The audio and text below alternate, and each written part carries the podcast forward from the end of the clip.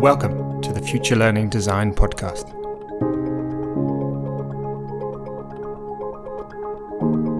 There are some real fundamental problems with the basic models and assumptions that are made in economics. And so we cannot keep sending kids out into the world with their first impressions of economics being something that is actually so detrimental to the world we want to create.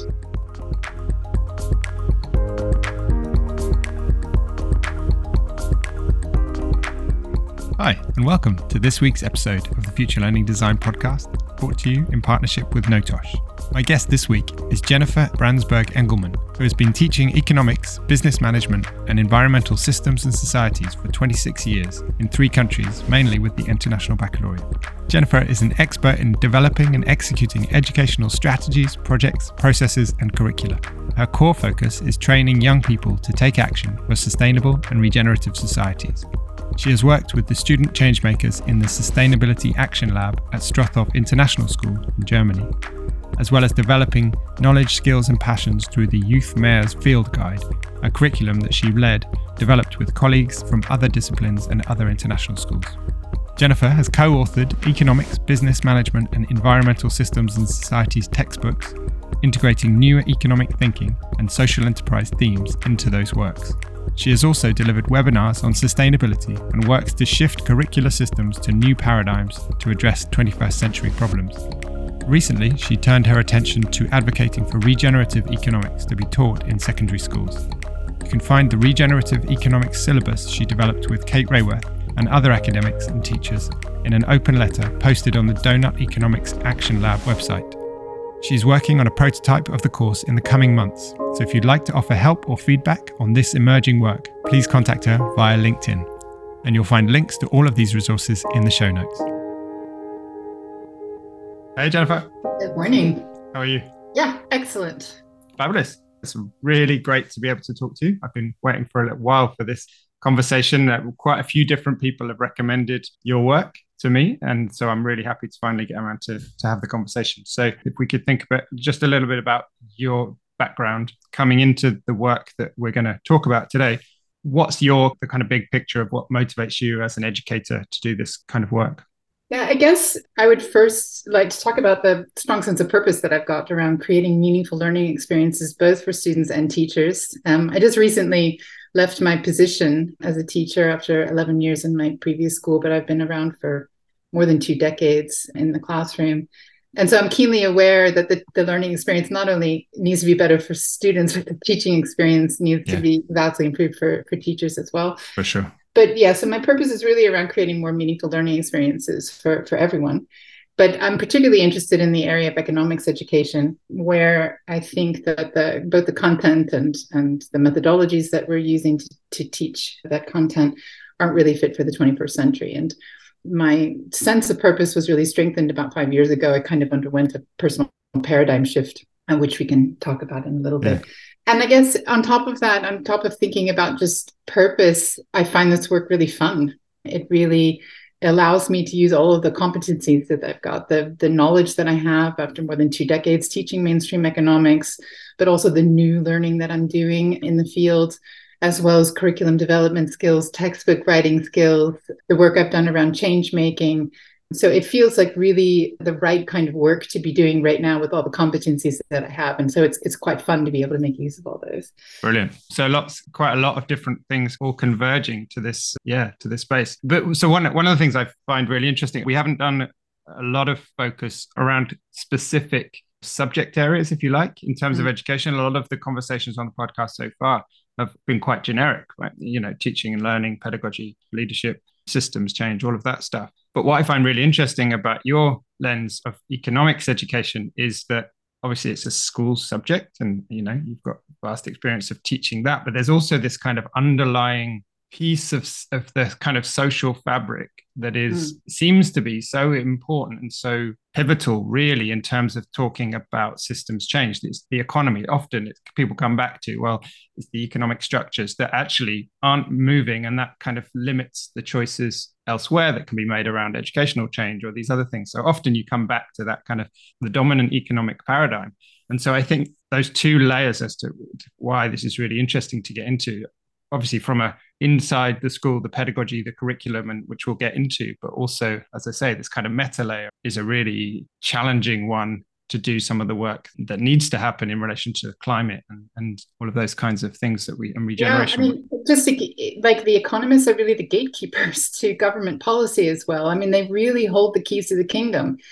And it's really problematic when the paradigms that many of our economists, and then by definition, also politicians and business leaders as well, and even us as individuals, are framed by degenerative ideas and yeah. you know we're working hard like lots of people are working hard to change these economic perspectives in the world and yet education institutions both at the secondary level and also in the tertiary level are sending out still every year hundreds of thousands of people into exactly. the world with the same ideas that have yeah. gotten us into trouble in the first place yeah and um, as an educator, I've been waiting, as a secondary yeah. educator, I've been waiting really for tertiary education to make the big shift. But that's very slow for you know reasons that have to do with the entrenchment of worldviews and their, yeah. their ties to social networks and everything else is very hard to shift. And so I think it's really time also for secondary educators to become a lot more active in this area yeah. because we cannot keep sending kids out into the world with their first impressions of economics being something that is actually so detrimental to the world we want to create. Yeah, interesting. And and that was I think the development of your ideas around that seems to have been quite pivotal to where you are now. So maybe if you could just talk a little bit about how did you come to those kind of realizations around that kind of dominant neoclassical paradigm? Sure. Yeah. I mean, I've been teaching economics, as I said, for more than two decades now. And, you know, when I first got into it, I was I was quite happy to teach it. I really liked the subject. Kids mm. liked it. We had a lot of fun in class. They did well on their exams. You know, it was fine. But the financial crisis for me was was one shock in a way that started disrupting my thinking about economics. And shortly after the financial crisis, I also had a year out of teaching because we had moved, our family had moved, and I was still doing some economics work in the background, but not full teaching and not like yeah. fully immersed in the subject in the same way. I wasn't swimming in the water of the subject like I had been before. And when I mm. came back to it, I was really able to come back with a much more critical perspective. So I started to really see the problems in the fields, in the discipline, and things that I was teaching. And I think you and I have talked about this, but I mentioned, you know, this one particular thing that really bothered me in the, the syllabus that I was teaching at the time. And my hands were tied, really. Then I spent one day on the, the issue of equity and seven to eight weeks on theory of the firm with all the cost curve diagrams and, mm. and different market structures. And the amount of time that I just spent on all this diagrammatic analysis, which just didn't seem to add that much to students' understanding and was taking away from time that we could have been spending engaging in real world issues. And that just over time from say i don't know 2011 on to 2018 or so you know i was really kind of struggling with that yeah. this sort of cognitive dissonance and yeah. i started reading more widely in economics and different schools of, of economic thought like many people at the time immersed myself also in behavioral economics because that's sure. just so much fun to read and think about but really the kind of pivotal paradigm shifting moment for me was when i picked up doughnut economics in early 2018 Raworth's book for me was really a, a, crystallizing moment in my own understanding of, of all of these issues. You know, she pulls together lots of thought from different schools of economics to critique the mainstream economics education.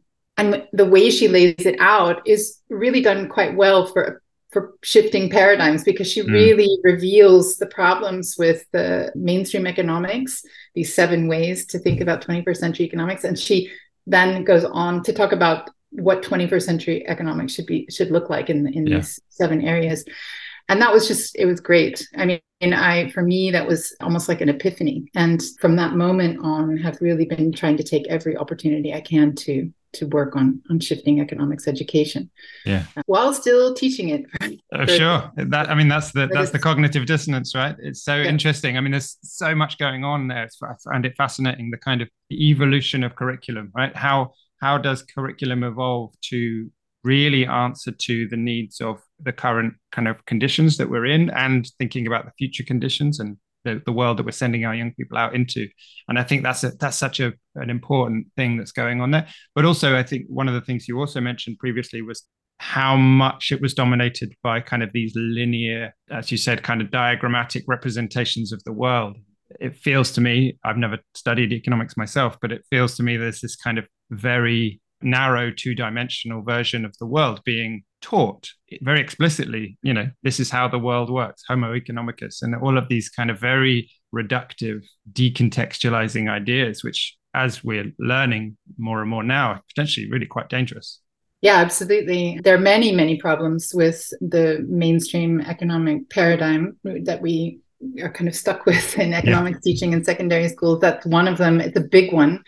I mean, there are a couple of areas in the syllabus where we do get slightly more complexity, where you get a little bit more, you know, feedback loops, for example, you, know, talking about the sure. multiplier, for example, or wage price spirals, you know, that's where yeah. you kind of touch on these feedback loops just a little bit.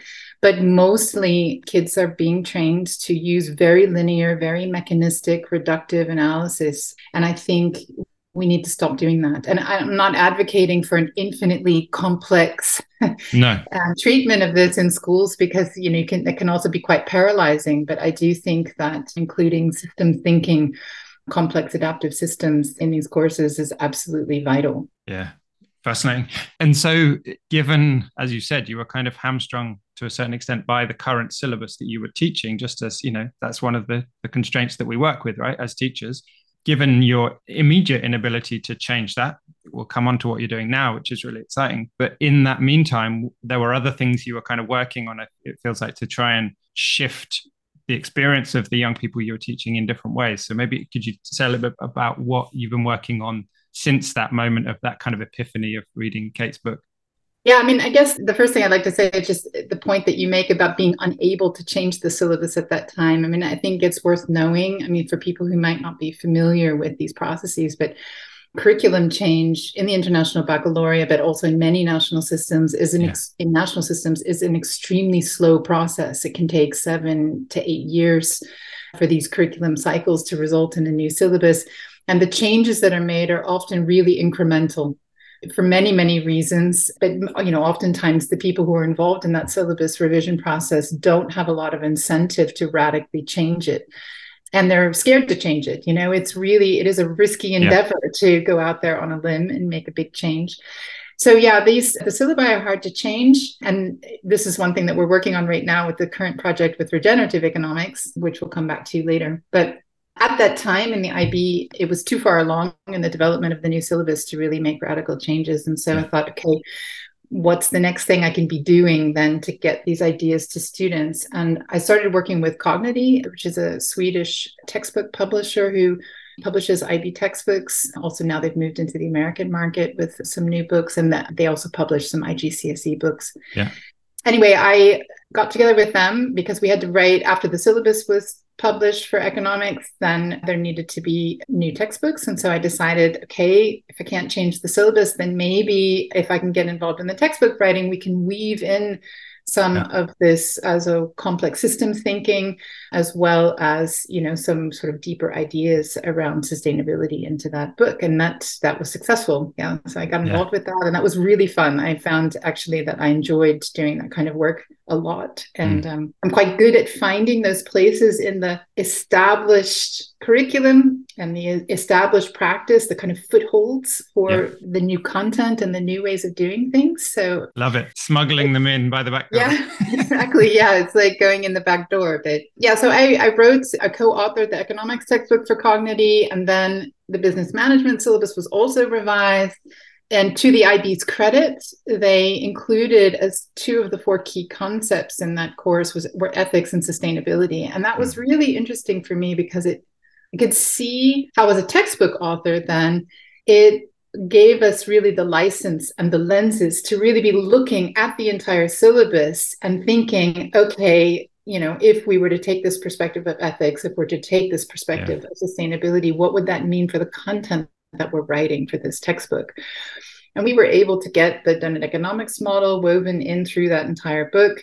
Nice. But it also, you know, we were able to do things like, you know, the ethics around advertising, around advertising thing for, for goods and services that people don't need, you know, so thinking sure. about the role of business in providing for human needs. And so, anyway, that was a really rewarding project. And I'm about to start a third book uh, for Kognity now for the new Environmental Systems and Societies course. And there, yeah, great. That economics model is actually in the syllabus. And so, for me as an educator, and sort of thinking about kind of the pressure points and how much time I've spent talking about this on webinars and at IB conferences. Yeah. And it took a while for this stuff to get into the syllabus, but it's there now in one. Yeah. Yeah, so there's that textbook writing has been great, and the webinars that I've done, particularly there was a, a, group of them with a group called Sustainability Education, who I'd just like to give a big shout out to Andrew Watson and Alex Catallo and John Cannings. They gave me a platform to talk a lot about this over the last few years, and, and for that I'm really grateful because they were instrumental really to helping me build a wider network. Excellent. And um, yeah, I mean, aside from that, in 2019, was I started working on trying to build a school in Frankfurt focused on sustainability. Yeah. And I, yeah, I was able to build a business plan and, you know, went quite, not quite far down the road. I mean, it didn't take long actually after building a business plan and talking with a lawyer and talking with educational authorities here in, in Germany as well as the IB before I figured out that it wasn't an economically viable project. But that too was just a really interesting experience for me as a business management teacher, sure. as an economist, to be trying to build a business plan and, and get that going. I'm really actually quite happy that it didn't work out because the pandemic hit shortly after. Sure. Yeah, yeah. But but it's interesting, isn't it, trying to take the ideas, quite progressive ideas, and then build an educational concept around those that is I mean, it's it's higher stakes than a textbook, right? I mean, sure, you can weave some of these ideas into a textbook. If you're going to build an educational concept and actually go to market with that in terms of a school and try and talk to parents and get people to sign on and join and bring their children. That's a higher stakes moment and a really interesting experience uh, speaking from experience. You know having been out there trying to do the same you realize some of the challenges very real challenges to take some of these more kind of progressive innovative ideas out into the marketplace yeah, absolutely. And I was just, I was, you know, th- this was the time when the Fridays for Future marches were really at their mm. height. And I was just so motivated to create. So I just wanted to pull all those kids together in a school yeah. and, and work with them, you know, and help them become the best change makers they could be. I mean, it was just really, it was such a, an interesting and, and fun time and fun project to think about. Yeah. But when I, I decided that it wasn't, you know, really possible to do that at that moment anyway, I pivoted and decided to just start a program inside the school where I was teaching at the time mm-hmm. to create a sustainability action lab. So, you know, developing a smaller program inside the school, which was infinitely more manageable. sure. But still not not without its challenges, right? I mean, yeah, absolutely. Different sure. challenges, but interesting. Yeah yeah and i guess you know sort of the last piece of that had to and it was a it was a nice coincidence actually this this pivot to creating this program because our school at that particular moment had also uh, become part of an erasmus plus grant with a number mm. of other mm. schools in europe to develop a, a change making curriculum so i don't know it felt almost meant to be in yeah. the end that those things came together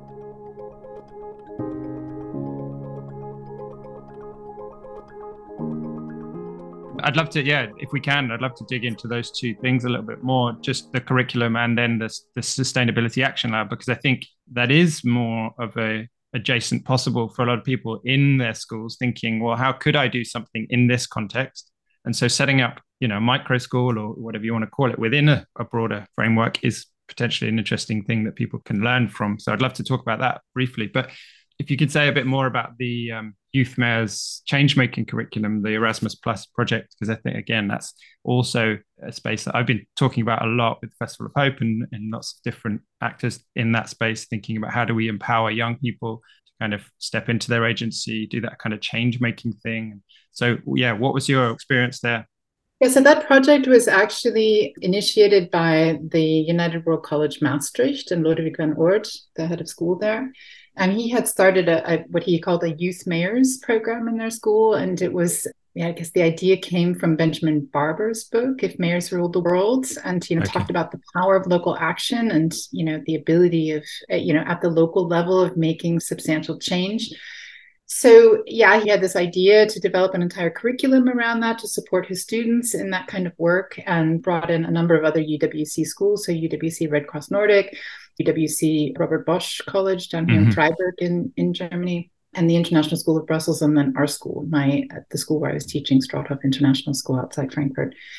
Yeah, we started working on this curriculum. It was very clear to us one of the things that challenges that we wanted to tackle was this tendency that we saw with students to just dive right into you know change making work without fully understanding the communities that they're trying to uh, serve and Yeah. also the systems that are involved with you know whatever problem they're trying to address and uh, we wanted to develop a process that would encourage students to be a little bit more careful and considered and to use research and investigation in order to strengthen ties with communities and understand communities as well as understand systems. And so that was the, the point that we started out with. Yeah.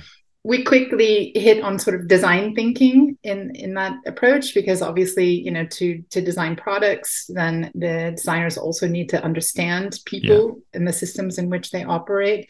And so design thinking seemed to be really a great way to go. So systems thinking and also design thinking. And we also were aware that there was kind of like this increasing trend to implement design thinking strategies for social interventions as well. Mhm. So it's not just for product design, it's also for thinking about Yeah. how you can make change at all kinds of different scales. We started working on that curriculum when we had just gotten the framework going, is when the pandemic hit. So that was really challenging to get that sorted. We wanted to have a curriculum ready to deliver to students already by the following autumn in 2020. So that was a really challenging, but also quite interesting because it forced us to think about flexibility of Yeah, sure. Yeah. Yeah. So we were all online with kids and it became really clear that we wanted to develop a deliverable, a product that was actually online, that it was open access, that it was completely flexible, so that teachers could be using it with students in myriad ways, that students could be even using it themselves, right? Yeah. So we decided to write a, a student facing piece of work. So not like a series of lesson plans aimed at teachers who would read them and then execute them, but really, Yeah. really to develop a resource aimed at kids and to be kind of outline a kind of process for change making and provide like a whole suite of tools that kids could be using in a very and teachers in a very flexible way and that's kind of the design you know what the process that we came up with Yeah. Yeah, well, will, I'll definitely share the link to that curriculum that as is publicly available online.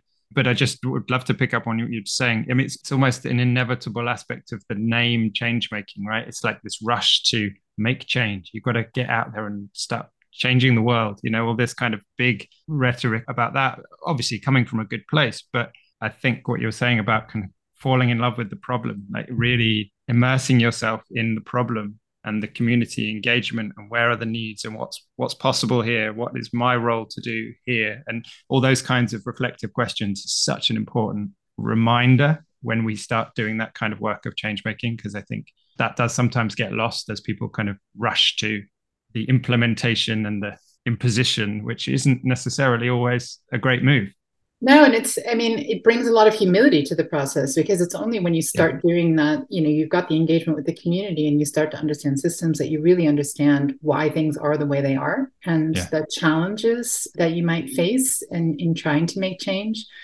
so it's a really it's a humbling situation which i think is really humility it's it's a good yeah. attitude or perspective to come into that kind of work and i think you know it also by going through that it you have a much better chance of success in the end. And you know change making is fun work i have to Sure. say. But if you rush in and you go for kind of all the fun bits and the action and doing things without really understanding what's going on to begin with the chances of failure are really really high. And then when you fail and you fail again and again you know it could be that that students get quite easily discouraged over time. So Mhm. i think you know encouraging that that deep reflective process and engagement with communities and systems helps students approach this with humility and Yeah. respect Yeah, great. And and I think actually the the way that the IB is moving with their kind of service and action and service as action curricula are are moving in that direction towards that kind of idea of community engagement, which is really a positive thing, I think. But yeah, it's it's much needed. So then to move on to the second piece, you you were kind of involved in your own change making work of actually setting up this lab within the school. That's a slightly different piece, although some of the perhaps the projects that you were working on there were still focused around those same kind of change making competencies and and the same kind of real world issues. But from a perspective of a passionate teacher within a school trying to kind of create this new entity within the school, what was what were the things that you learned most from that whole process trying to implement that sustainability action lab?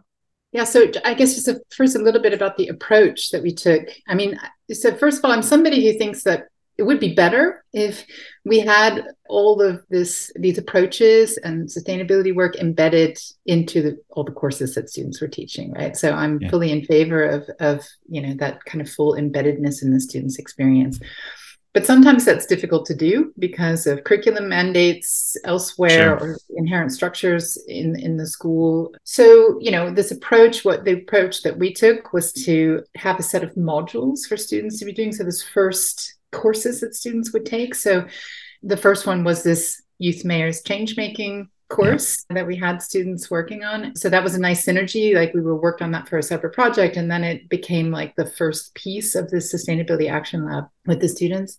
And then the second course that we developed for students was on biomimicry. So mm-hmm. I, I, do think it's really important that students have an understanding of how nature works and how we can be mimicking nature. And that goes again back to complex adaptive systems yeah. and understanding, yeah, how nature works, because we can learn a lot, not just for product design, but also thinking about social interventions. Really mm. amazing. It's so interesting, the work. And I developed this biomimicry module with our biology teacher and design teacher. So that was also just an amazing right. collaborative experience to put that together.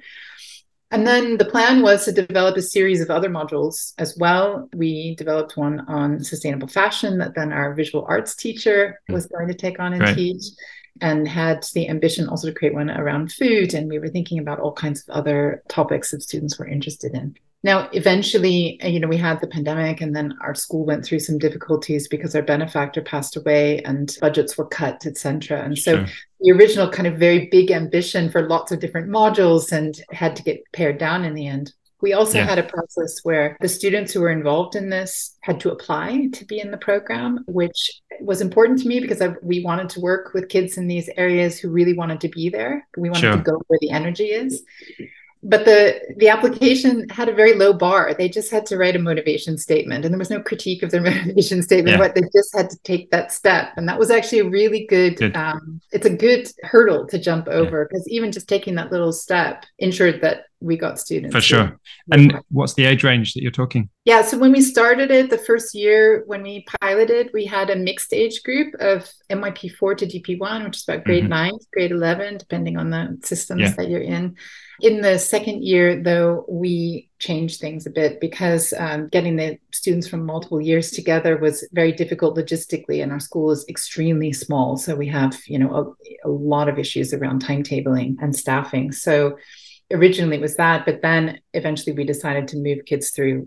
in separate grade levels. And yeah. another change that we made in the second year from the first year mm. is that instead of having this change making curriculum delivered just for students in the Sustainability Action Lab, we decided actually to make it a core part of MYP4. So the okay. grade nine. So actually, yeah. all the students go through this program now, and collectively, the way we've organized it now also for simplification is that the students collectively decide on a problem that they want to tackle.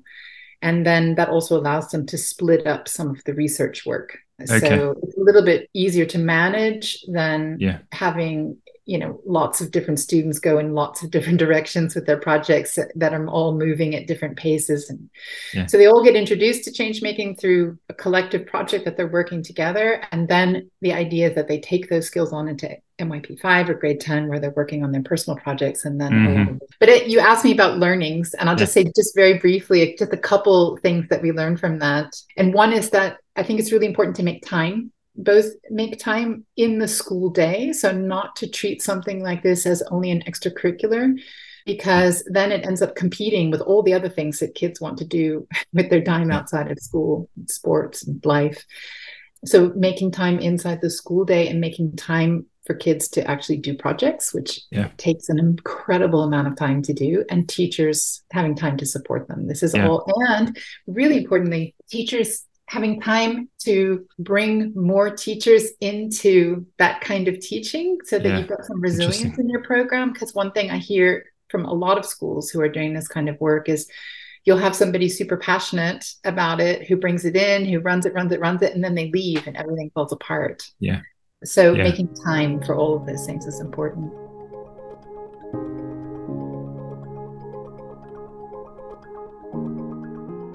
Yeah. And that is not only making time operationally, it's also you are making real your values in terms of by giving it that time and not just sidelining it to an extracurricular, you're actually embedding it and saying, no, we, this is something we genuinely find important enough to have a place within the, the main school day, right? Yeah, absolutely. Yeah, it's it's the signaling as well, for Yeah. sure. And you know, related to that is the role of senior leadership. I think it's really important that they're fully on board and not just in a way like, you know, where they say, "Oh, we're so happy to have this program," or even just making time for it, but there's certain kinds of change-making work that students really need adults to participate in. And sometimes they need you know if they're trying to make change in their school they really need people at a senior leadership level to take action and so it's really important that your senior leadership is really fully on board and willing to also spend time doing change making work Mm. with with kids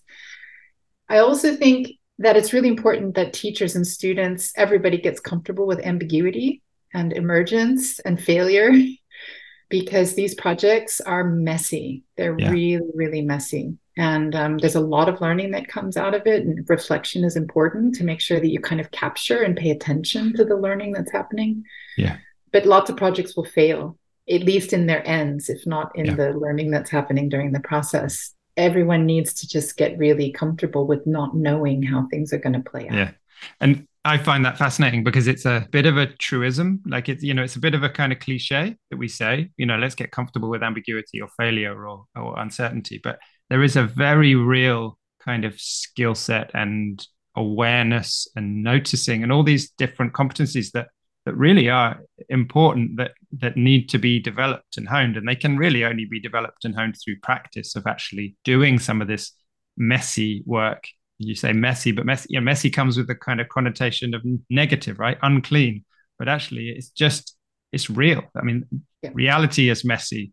We try and clean it up, but that's reality. So there's a, I find that to get beneath the, the kind of cliche of that, there's something very important happening there in terms of that skill development and competency development for the staff as much as the young people. I completely agree. Yeah, not everybody is able to do, to do that. Lots of people are Sure. just very, you know. I mean, I myself am I'm a I'm a planner. Yeah, I over prepare for everything. But you know, for me, it's just it's been really fun to also try to develop a little bit more relaxed perspective about Yeah. about that kind of work. And, but it's I, I suppose i would also say it's no less rigorous right i think that's important to say that it's it's not that the kind of the planning is the rigorous part and and if it's messy and and things are emerging and it's ambiguous you're underprepared or you've not it's a deficiency it's absolutely not it's just as rigorous but there is a meeting with reality that that is you've kind of built in you've planned into the way that this process is going to work and that's just part of it you're allowing that in rather than trying to keep it out somehow Yeah, absolutely. I mean, I, I guess you can use the word resilience about it Sure. because you know what you're talking about is you know you've you make your plans, you think things are going to work, they don't work as you thought, and uh, you know at that point it's really about your ability as a teacher, as a student, as a school to adapt, be Yeah. flexible, come up with new ideas, you know, react to the feedback that you're being given in this complex system and come up with a with a different path and that is, Yeah. you know that's the essence of resilience isn't it is Yeah. and, and that's a very very very important thing for students to learn while they're at school no 100% so we'd a lot to say about these things but i really i, I also really want to get onto this back onto the kind of economics because you've been doing a lot of work recently on the regenerative economics syllabus having you know going back to what you were saying earlier about that kind of epiphany of meeting kate raworth's work and what needs to change about economics. So perhaps if we could go there next just in terms of how have you gone about kind of starting that process of because we've kind of highlighted some of the things that are wrong with mainstream economics but then you kind of as you try and bring that in what's that process been like for you yeah so i guess maybe i'll talk a little bit about where this project came from actually because it's an interesting story Yeah. um, this project came about from the initiative of two student groups in the UK, SOS UK and Teach the Future, who um, have a project called Track Changes. Hmm. And they have asked academics and teachers to look at the GCSE syllabi, the national curriculum, in every single subject to make changes to embed sustainability in every subject.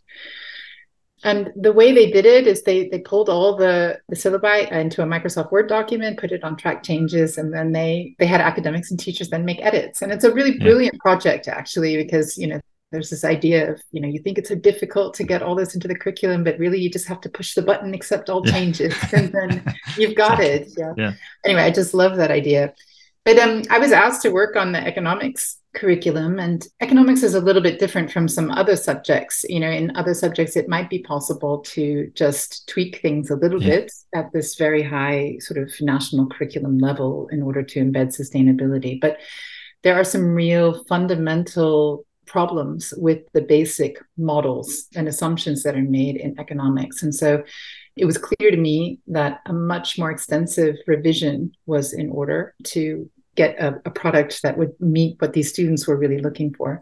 Yeah.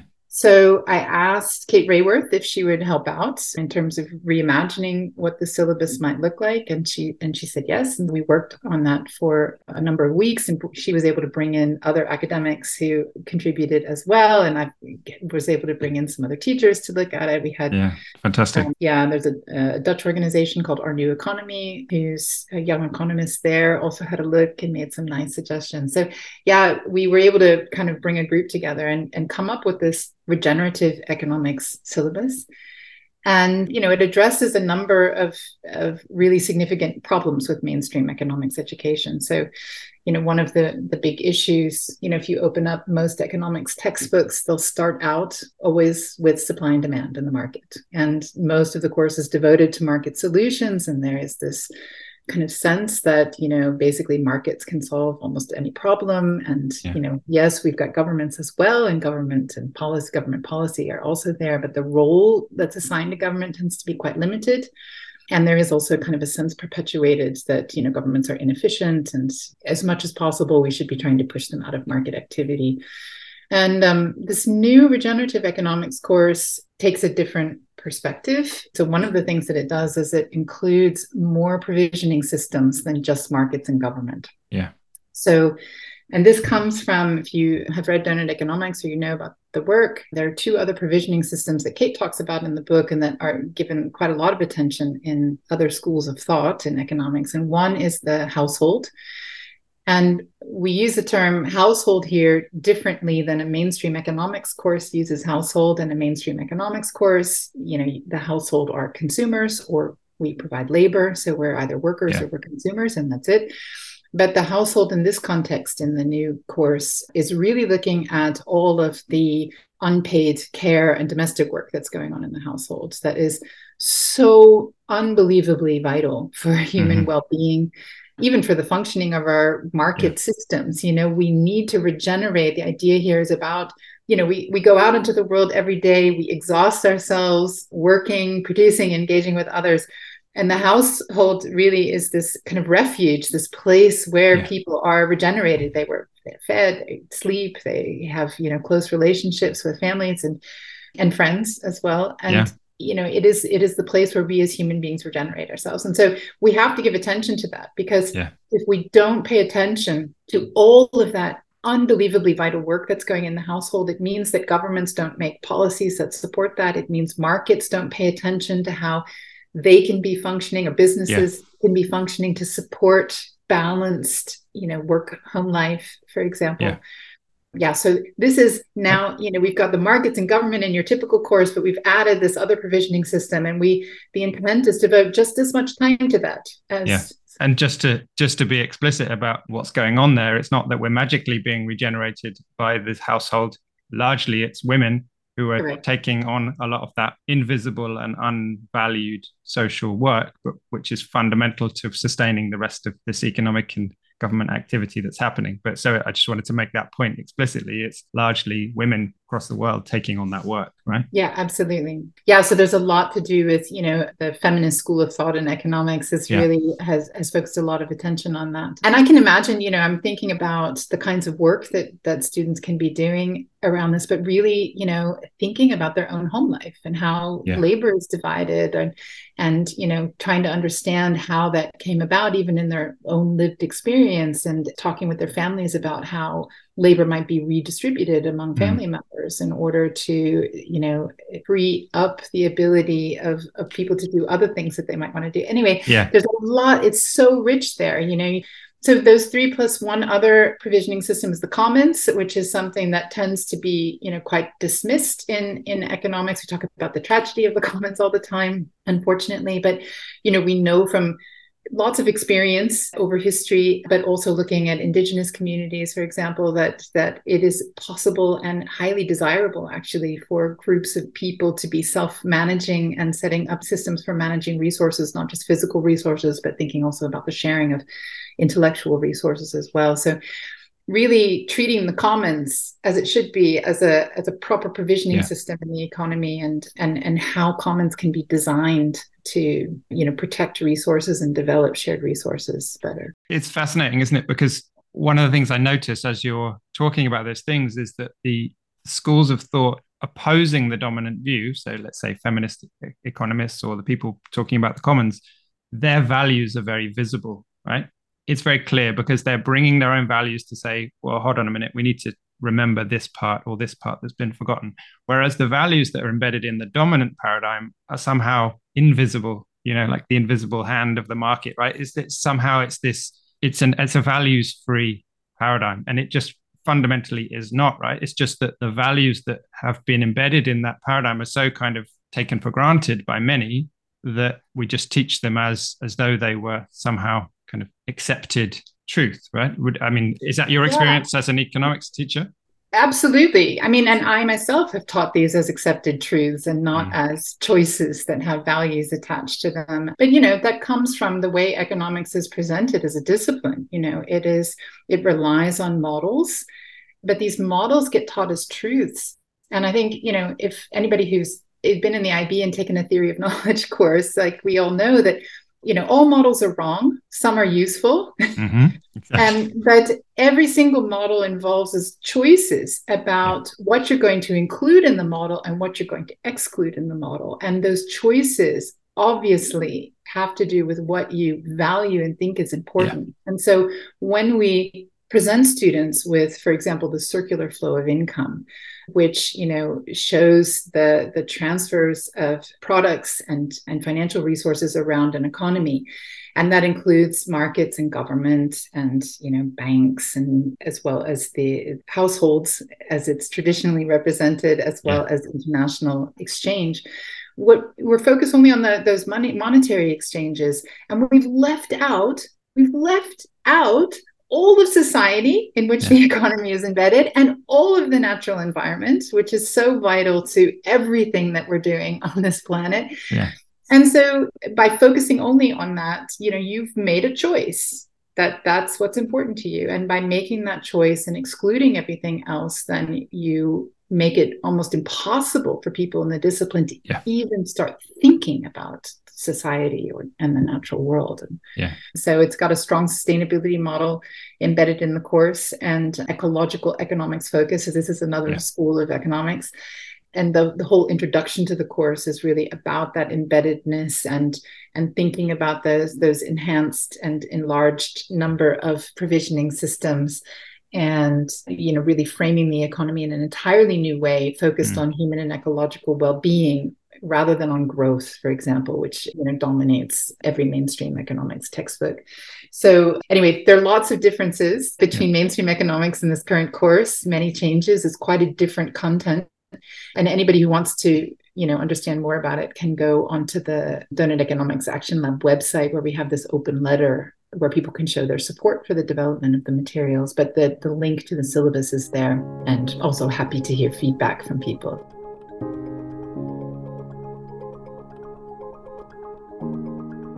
Yeah, and we'll share we'll share that in the show notes as well. And so then thinking about and the kind of opportunities to get that into the hands of young people more than we are now. Obviously, there's the open letter out with in terms of people can can show their support and but what I suppose what would be an, a dream for you in terms of where it goes next.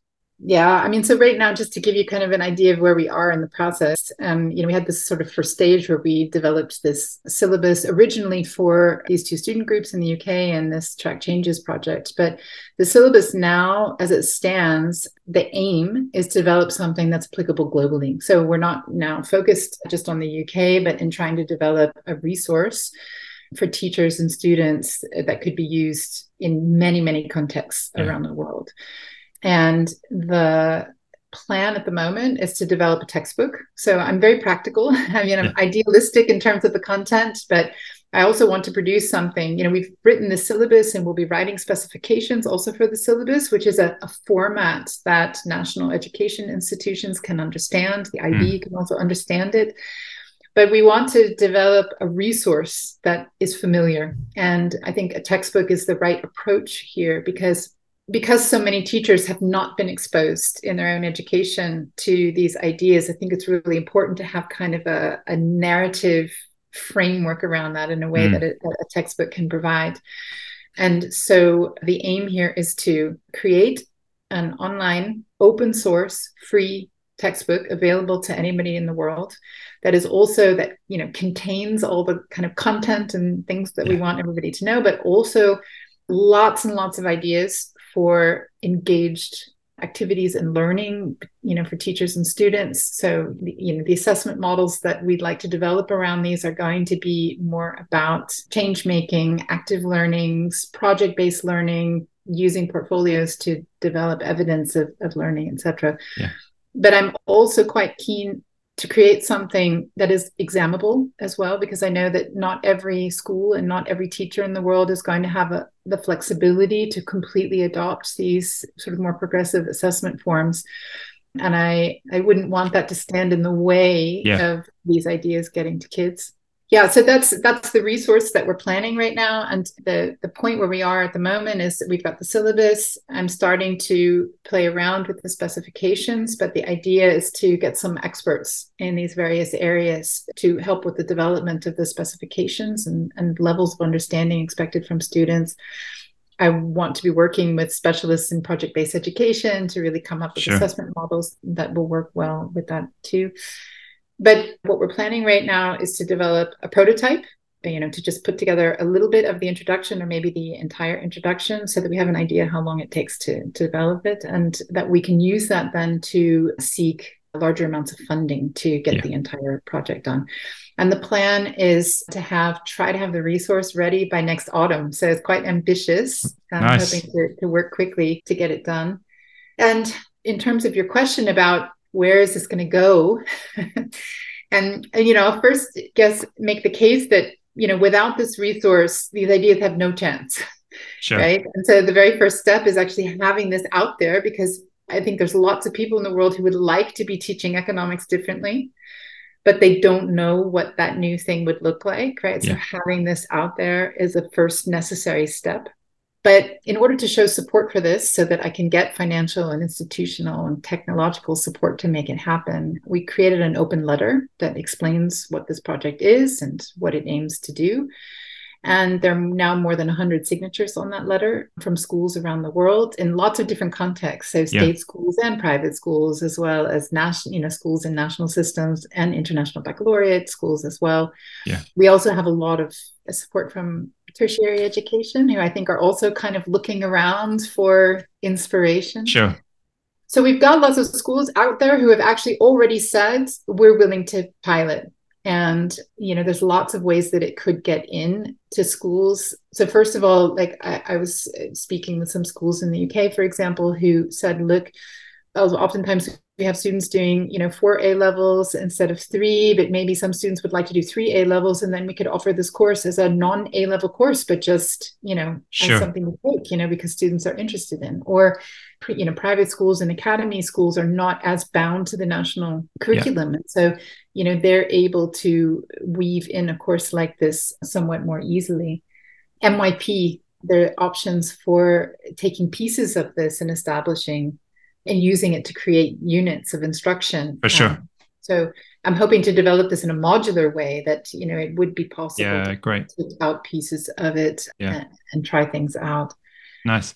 It kind of almost needs those you know million different points of entry right in, from depending on where you are and where you are in terms of your system and the constraints you're working in you need to be able to reach at the right level for you to pull it in otherwise it's just you know if it's it's only it doesn't necessarily work for everybody but i think one of the things i wanted to ask you about because i think it's really important and interesting how firstly that you've open sourced the textbook right? So mm-hmm. i think that's such an interesting tension for people when they have these kinds of ideas and they're regenerative ideas or, or kind of anti mainstream ideas but then actually what they end up needing to do in order to get leverage and get them out there is to kind of put them into this same package of a commodity to sell in the marketplace. And then suddenly you know it's very the constraints of the market then influence what you, what is possible there right? So i think just the fact that you were talking about these different provisioning systems with the commons putting it out there into an open source space which i think is a really vastly underrated method of exchange i, I think it's really powerful. So it's, it's some, something around the idea of kind of living the values that mm. you have right? And i think and i wanted to ask you as well about the way that this is taught because you've kind of you've talked a bit about the content and the concepts and how they they challenge the mainstream kind of concepts but there's also this other piece of does education need to shift away from the content paradigm towards a kind of more regenerative way of being let's say? I mean that that starts to get sound a little bit abstract or hippie or whatever but but this kind of idea of of like how do i live my values in a way that that, that feels necessary and right in order to because this kind of systems change work won't just happen from sharing concepts and talking about it at the propositional level right? So it feels it feels like there's a dimension to that as well in terms of how this is taught. And you've said a bit about it in terms of project based and change making type work but is there any i don't know are there any other reflections you had there in terms of the way that this might actually be experienced differently by teachers and by young people in classrooms that isn't just the kind of the, the, expert teacher with the concepts imparting the knowledge to the, the students. Who need to learn the concepts.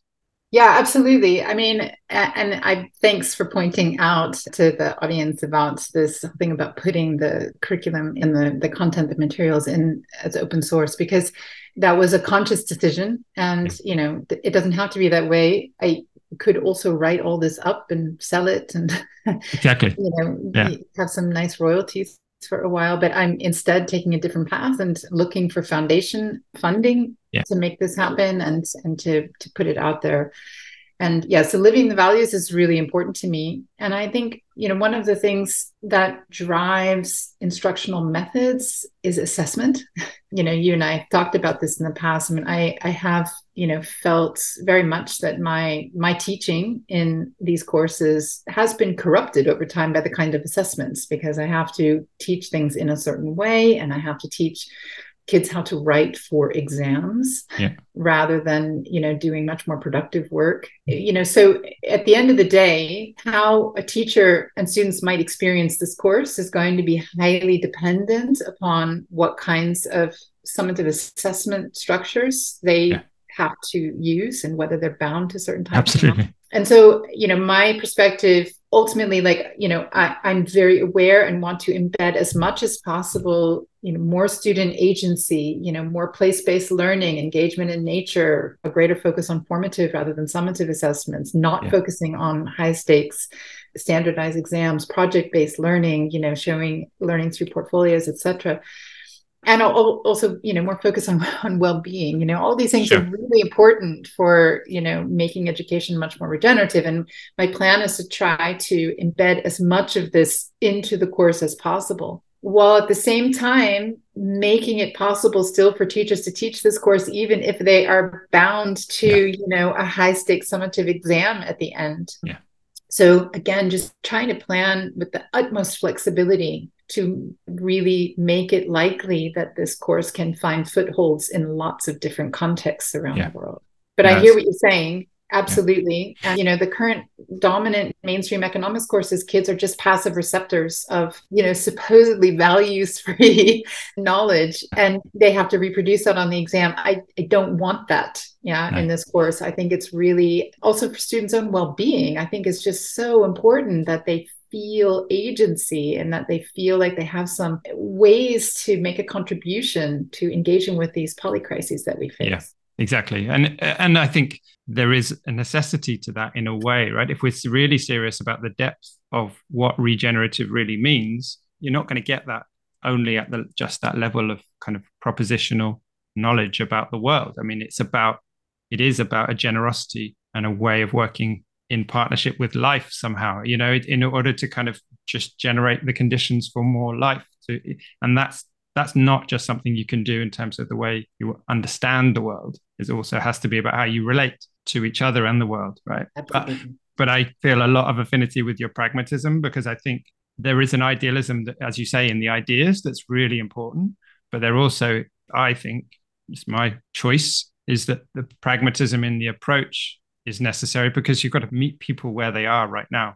And people you know they're really committed educators working within highly structured and rigid exam based paradigms. And that's that's just where they are. And if we can work within that system and provide them with the resource to pivot slightly away from the neoclassical and the, you know adam smith and all of that then that's a good thing right but i think obviously there's this other grassroots kind of development of of alternative ways of doing education. But just lastly, is there what's the kind of call to action in a way I would love to support in terms of being able to get this message out to more people and what what are the ways that people could interact with this or support or bring bring their own kind of commitment and energy to help and support with getting this out to more people? Well, I mean, first of all, we have this open letter, which is on the Doughnut Economics Action Lab website. And so showing your support for the development of the materials and willingness to pilot doesn't commit you to piloting but you know showing an interest and it will also help us then you know in later stages then start to contact um, schools and educators who might be interested in testing out the materials. So signing that open letter is a great first start. We already have lots of signatures but the more we have the better beyond that, you know, if you are listening to this and you are an educator interested in new economic paradigms and you've got some skill sets in terms of writing, project management, graphic design, even, or any other kind of contribution you might be able to make, then please do get in touch with me. I'm on LinkedIn. That's the best way and yeah. love to hear from you. Or you can, even if you sign the letter, you can also write a note in the, the form about this. Some people have done that.